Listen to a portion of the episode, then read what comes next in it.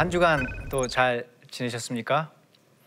어, 민수기가 점점 어, 흥미로워지고 있는 것 같습니다. 물론 복잡한 내용들이 많이 나와요. 그래서 저도 어, 이거를 쉽게 전달하기가 어, 상당히 까다롭습니다. 그럼에도 불구하고 여러분들도 가만 보니까 모르긴 해도요 강의를 잘 따라오고 계시는 것 같습니다. 자 오늘 어, 제 10강입니다. 아론의 죽음과 그 이후의 행진에 대해서 민수기 20장, 21장을 통해서 살펴보도록 하겠습니다. 자, 오늘 강의 포인트는 20장이 참 중요한데 왜 민수기의 새로운 전환점인지 20장이 전환점이거든요. 근데 왜 그런지 우리가 한번 논의해 보도록 하겠습니다. 그리고 20장에서는 미리암이 죽고요. 아론이 죽어요. 그래서 전환점인데 어, 이 두 사람의 죽음에서 나타난 시간표, 민수기의 시간표를 중간 점검을 해보는 시간을 갖도록 하겠습니다. 그리고 아론이 호르산에서 죽습니다. 그리고 호르산에 죽고 난 다음에 모압 광야까지의 여정이 펼쳐지는데 그 과정에 몇 가지 전투가 발생하거든요. 그 과정과 전투들을 살펴보는 시간을 갖도록 하겠습니다. 자, 새로운 전환점인 민수기 20장. 민수기 전체는 크게 세 가지 섹션으로 나뉘어진다고 말씀을 드렸어요. A, B, C. 자, A는 서론적인 어, 부분이었고 여행 준비에 대한 것이었어요. 우리가 이미 다 살펴보았고 그 다음에 우리가 집중해서 지난주까지 살펴본 부분이 바람 광야까지의 투덜투덜대면서 여행을 시작을 하죠. 처음부터 불평을 터뜨렸죠. 그리고 바람 광야에 도착해서 가데스에서 정탐꾼을 보내고 거기서 이제 배교가 발생을 하고요. 그 다음에 하나님이 이어서 어, 사제들과 관련된 여러 가지 법들을 주십니다. 그때 고라 일당이 반역을 하게 되고요. 그리고 사제들의 직무를 다시 한번 자세하게 하나님께 설명을 해주고 있죠. 그게 지난주에 살펴보았던 17부터 19장의 내용이었습니다. 자, 그리고 여기서 무대가 바뀐다는 것입니다. 물론 광야 이야기이기 때문에 한 주제로 묶여져 있죠. 그런데 20장에 무대가 크게 바뀌는 이유가 미리암과 아론이 거기서 죽고 그 이후에 행진이 펼쳐지기 때문이죠. 그리고 이어서 그 유명한 발람 이야기가 22장, 25장에서 아주 재미있게 흥미진진하게 펼쳐지거든요. 그리고 마지막에 이제 가나안 땅에 들어가기 직전에 2차 인구 조사를 진행하고 땅 분배에 대한 주제가 계속 집중적으로 여기서 이제 나오게 됩니다. 자, 그래서 민수기 20장이 참 중요한데 민수기 20장은 정탐꾼들의 보고 대, 회 이후에 여기서 이제 일 종의 구테타를 일으킨 거잖아요. 그 이후에 38년간이나 이들이 방랑을 하게 되는 시점, 시점이 바로 민수기 20장이에요. 근데 재밌게도 38년간이나 되는 여장의 중간에 공백이 있어요. 갑자기 제 40년으로 점프를 해버립니다. 제 40년의 사건으로 직행을 하게 돼요. 그래서 아론의 죽음 이야기 이후의 이야기로 어, 직행을 하게 돼요. 그래서 결국 이런 큰 공백이 있습니다. 왜 이런 공백이 남겨졌는지 뒤에서 간단히 우리가 살펴볼 거예요. 제 생각에는 그래요. 이들이 남은 38년간도 40년 되기까지 직전까지 똑같은 패턴의 삶을 살았다는 거죠. 말 안 듣고 두들겨 맞고 말 안 듣고 두들겨 맞고 불순종하고 또 하나님께 징계받고 이게 제가 생각할 때는 초기에 있었던 사건들이 그 이후에도 계속 반복되었기 때문에 그걸 똑같이 또 일일이 설명할 필요는 없었다라는 생각이 듭니다. 그래서 아마 이런 배교와 불순종이 반복됐기 때문에 그냥 공백으로 처리를 했다라고 생각을 하고요. 결국은 민수기는 민수기 광야 40년의 이야기는 초기 사건, 초기의 1부터 3년 사이에 그 사건에 집중돼 있고 그리고 40년 이후 사건에 집중돼 있습니다. 38년간의 이야기는 전체가 공벽으로 지금 처리가 되고 있습니다. 어, 20장의 두 임, 핵심 인물의 죽음이 어떤 의미를 갖고 있는가 제 생각할 때 굉장히 중요한 의미를 갖고 있습니다. 왜냐하면 미리암과 아론이라는 인물은 제1세대의 핵심 인물입니다. 근데 미리암이 초기에 죽어요. 그리고 아론이 말기에 죽어요. 초기와 말기의 두 죽음이 1세대 전체의 죽음을 의미한다고 생각을 해요. 그래서 20장은 의도적으로 그 두 죽음을 양 끝에 배치했다고 생각을 합니다. 그래서 1세대가 이제 1세대 역할이 끝나는 거죠. 20장은 그리고 에덤 통과에 실패한 후에 오랜 우애를 축약을 했고요. 제가 말씀드렸죠. 시간을 갑자기 도약을 한다고요. 이것은 결국은 정탐꾼 보고 대회 때 하나님이 너희들이 이제 오랜 세월 동안 40년간 40일을 하루를 1년씩 쳐서 40년간 광야에서 헤맬 것이다라는 그 하나님이 심판을 경고하셨는데 예언하셨는데 그 말씀대로 이들이 이제 광야를 배회하게 됐다는 것을 이야기해 주고 있다는 것이죠. 자, 그다음에 그다음에 이어지는 사건 이제 20장 본문에 대한 구체적인 내용인데 식수 불평과 모세의 불순종 아론도 여기 합류합니다. 모세가 대표니까 이렇게 적어 놓는 것이죠. 자, 고라 사건 직후에 지금 물 불평과 더불어 백성들이 쏟아낸 이야기가 이거예요. 고라 사건 직후라는 것이 중요하죠. 한번 크게 벌을 받았는데 백성들도 많이 죽고. 근데 여기서 뭐라 하죠? 우리도 죽었으면 차라리 더 나을 뻔했다. 너희가 이미 16장에서 그렇게 말해요. 고라 사건 때. 그때도 고라 사건 때도 너희가 여호와 백성을 죽였다. 적반하장이죠. 이게 인간의 모습이에요.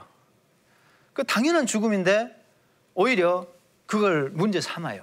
적반하장인데 그리고 연이어서 이 사건이 수습되고 난 다음에도 이들의 고집스런 그 성품이 아직도 남아 있어 가지고 백성들이 집단으로 어, 이런 말을 쏟아내는데 여기 보세요. 여기서 우리가 다 죽게 생겼다.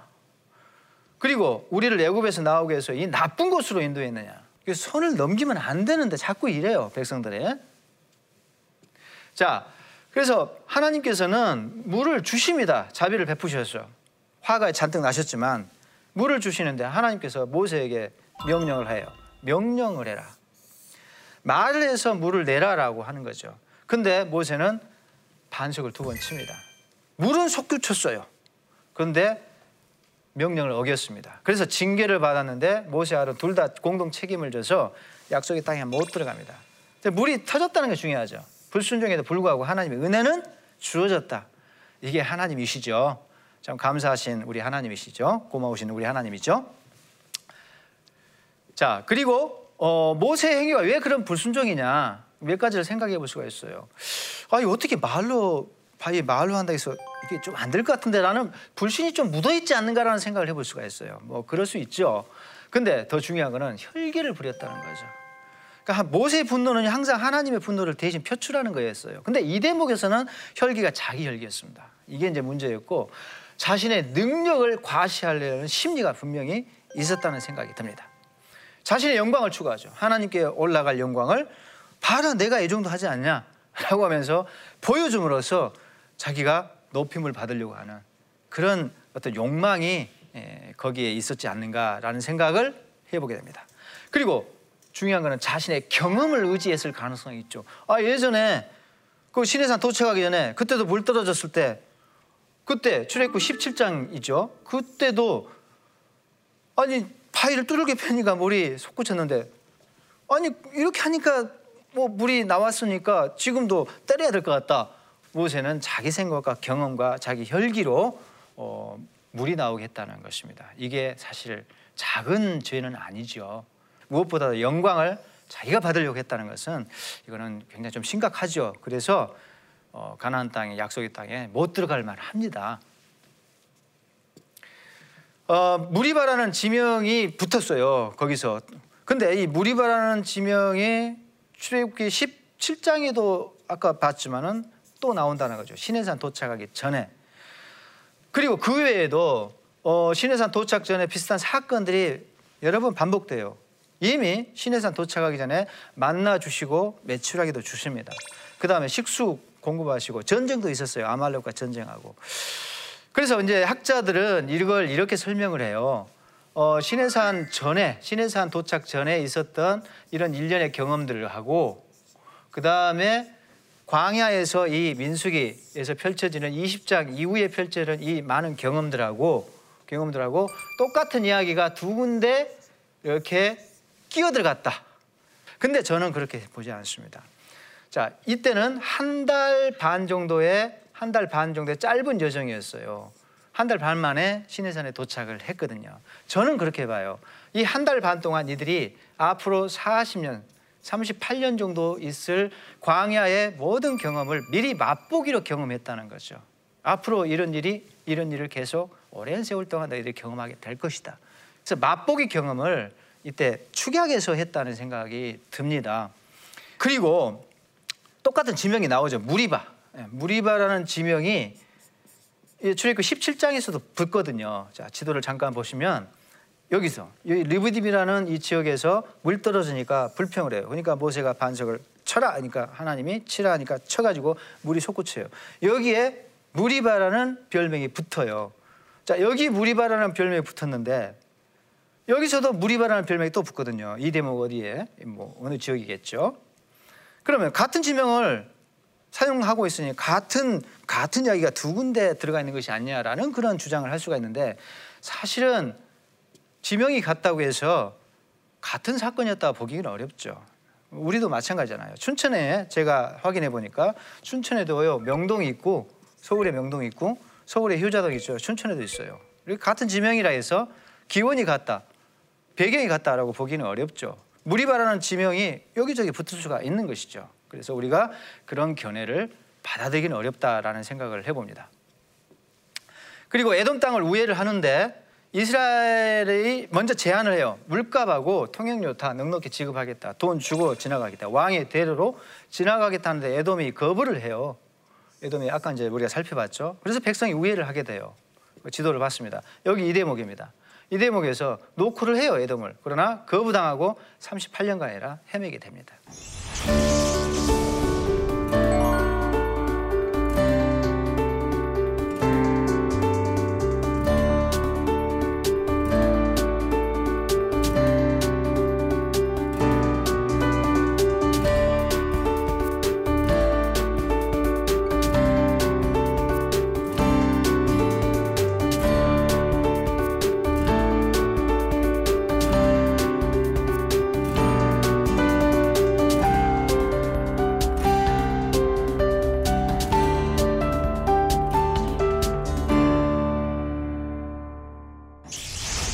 갑자기 제 40년째 이야기로 가죠. 그게 아론의 후계자 엘라사를 대제사장, 대제사장으로 임명하는 장면입니다.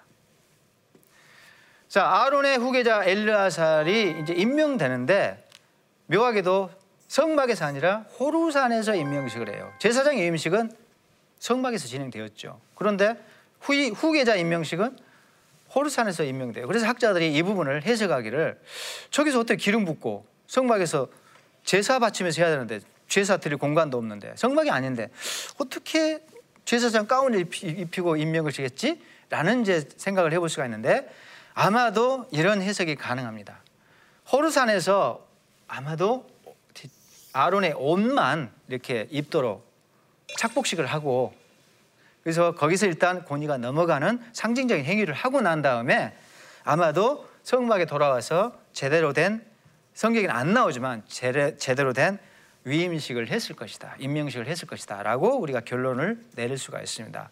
사실 후계자 엘르아살은 아까 우리가 어, 붉은 암송아지를 태울 때도 엘르아살이 태워요. 이런 식으로 중책을 맡아서 늙은 이제 아론이 나이가 점점 많이 들었잖아요. 늙은 아버지를 대신해서 중요한 일들을 많이 예, 실질적으로 많이 어, 대신 수행을 하게 합니다. 그 중책을 맡았죠. 후계자로서 역할을 다 해요. 이때 이제 비로소 가운을 입고 이제 후계자로 임명을 받고 이제 아론이 여기서 이제 죽게 되지요. 자, 그리고 아론이 죽고 난 다음에 호르산에서 모압 광야까지 이제 여행을 떠납니다. 그 과정이 쭉 펼쳐지는데 그게 21장이에요. 자, 간단히 살펴보면은 에돔 통과 실패하고 38년간 광야를 방랑하고 호르산에 제 40년 모월에 호르산에 도착하고 거기서 대제사장 후임 임명식이 진행되고요. 지도를 보면은 그러니까 여기죠 지금 이 부분에서 이제 아론이 죽고 어, 그 전에 엘르아살이 대제사장으로 이임을 새로 받고 아론이 여기서 죽습니다. 그리고 어, 이어서 이제 백성들이 예, 아론이 죽고 난 다음에 곧바로 21장에서 펼쳐지는 이야기는 북상을 약간 합니다. 네게브라는 지역에서 약간 북상해서 어, 북쪽으로 이제 진행을 해요. 그래서 지도를 보시면은 지도를 보시면은 어, 여기서 네게부 쪽이죠. 이 네게부 쪽으로 약간 북진합니다. 그런데 아라치 아라 족속이 이걸 틀어 막아요. 거기서 전투가 벌어지는데 묘하게도 여기서 하나님 은혜로 이깁니다. 여기서는 이겨요. 이겼는데 불구하고 그럼에도 불구하고 얘들이 더 이상 북진을 무슨 이유인지는 모르지만 하나님 허락을 안 했죠. 이겼으면 치고 올라갔을 것 같은데 다시 이기고 승전하고 다시 밑으로 내려와요. 이렇게 내려옵니다. 그 과정을 지금 이야기를 하고 있는 것이죠. 예. 그래서 아락과의 전투에 승리하는데 그것을 호르마라 불렀고 남아하는 도중에 다시 불평을 하고 불뱀 재앙을 만나는데 왜 불평을 했냐면은 승전에서 올 치고 올라가야 될 것 같은데 다시 내려와서 에돔을 재차 우회를 해야 될 상황이라 이게 너무하지 않는가라는 불평을 터, 터뜨린 것 같아요. 그래서 백성들이 어, 너무 많이 뺑뺑이 돌고 있으니까 불평을 털어 놓았다는 거죠. 이때 다시 모세가 참 모세가 바쁩니다. 그리고 여러 번 이런 일을 해야 되니까 지치죠. 그럼에도 불구하고 모세가 또 중재를 하고 하나님 또 봐주세요. 한 번만 봐주세요. 또 그럽니다.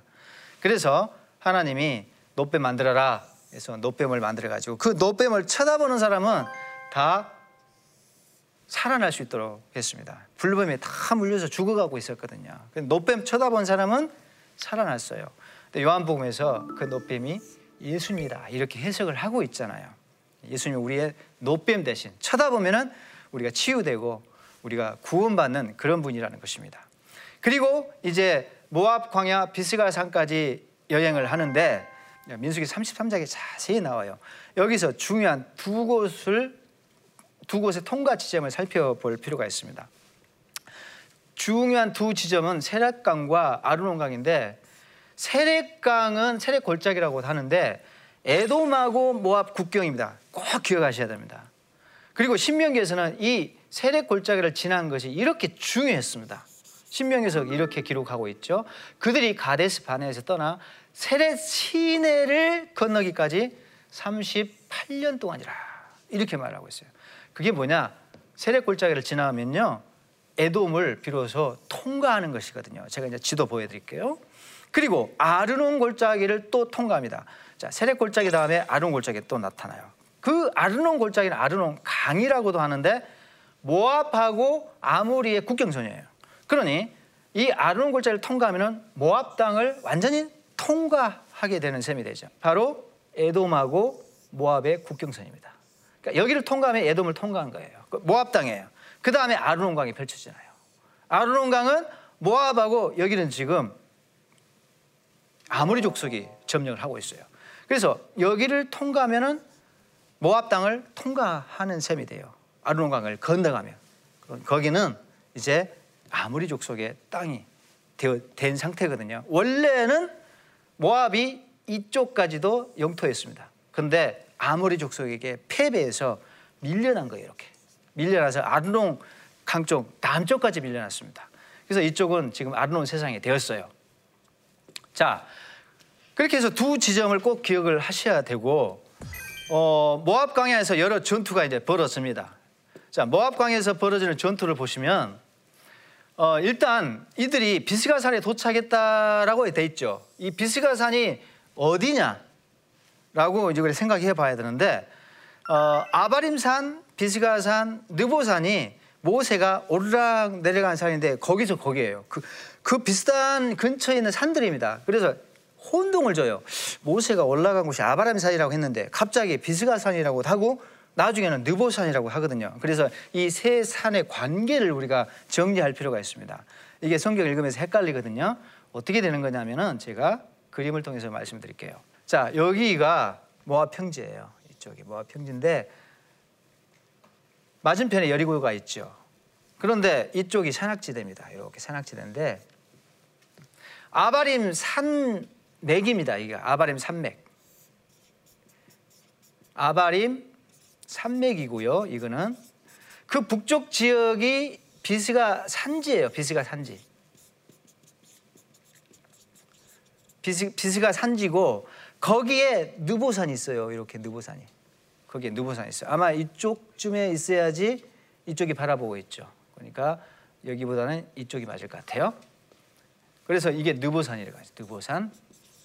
자, 이런 관계 있기 때문에 아바르 산도 맞는 거고 비스가 산도 맞고 느보산도 맞는 이야기예요. 이 세 가지가 섞여 나오니까 혼동을 주고 있습니다. 자, 자 모압 광야의 역사를 살피면은 아까 말씀드린 대로 원래 그쪽 땅이 아르논강 위쪽이 모압 영토기 때문에 거기를 모압 광야 이렇게 불러요. 근데 아모리 족속한테 밀려가지고 지금 남쪽으로 쫓겨난 것이죠. 그래서 아르논이 국경선이 되고 말았어요. 근데 국경 수비가 허술하기 때문에 그냥 치고 올라간 거죠 이스라엘이.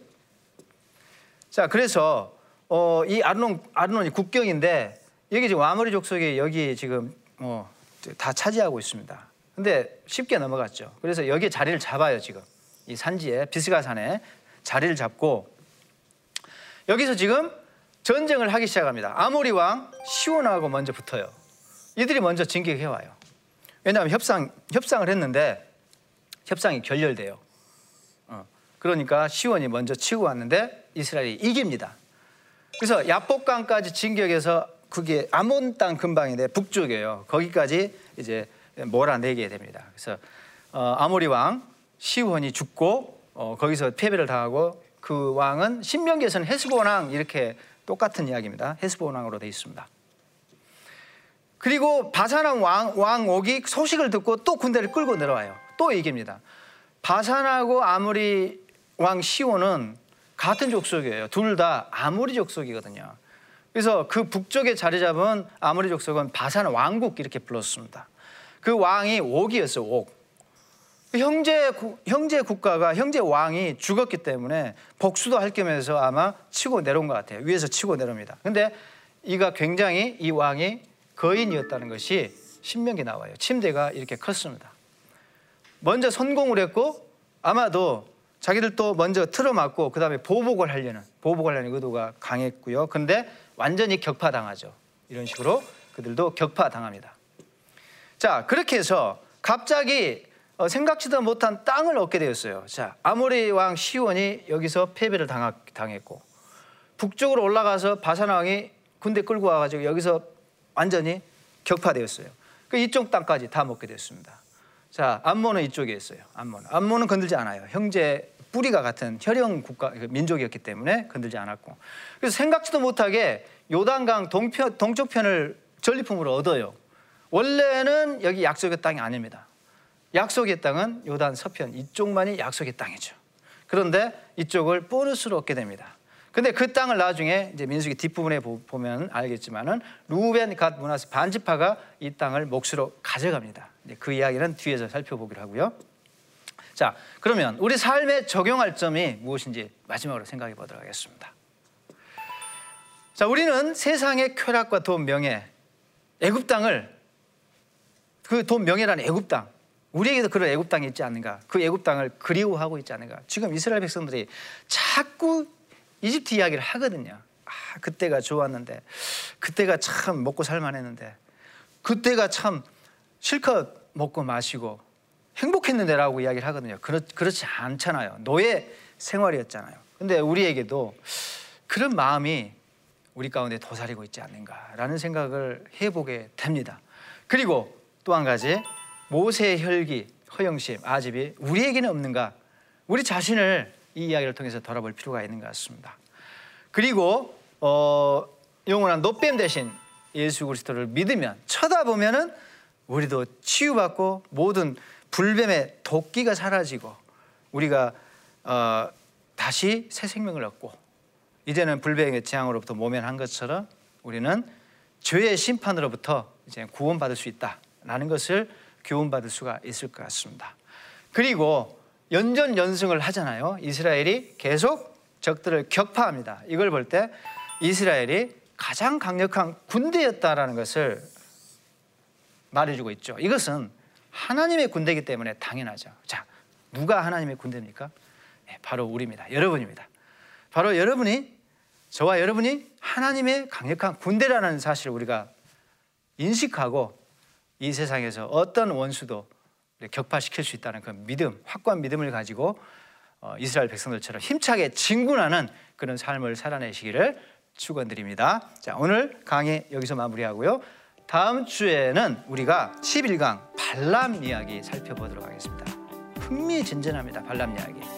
자, 발람 이야기 어떻게 펼쳐질지 기대하시기 바랍니다. 오늘 강의 수고하셨습니다. 네, 감사합니다.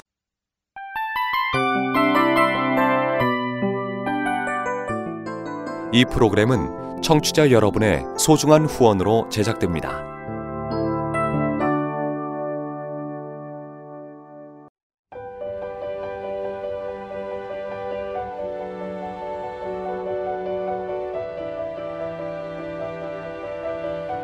세상에는 수많은 교회들이 있지만 더 깊이 있는 말씀 강해를 찾기 위해 크기로만 교회를 선정하지 않습니다.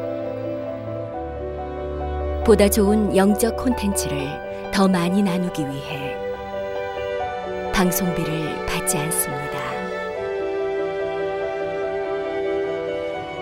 1년 365일 복음만 전하고 싶어서 우리는 광고를 하지 않습니다.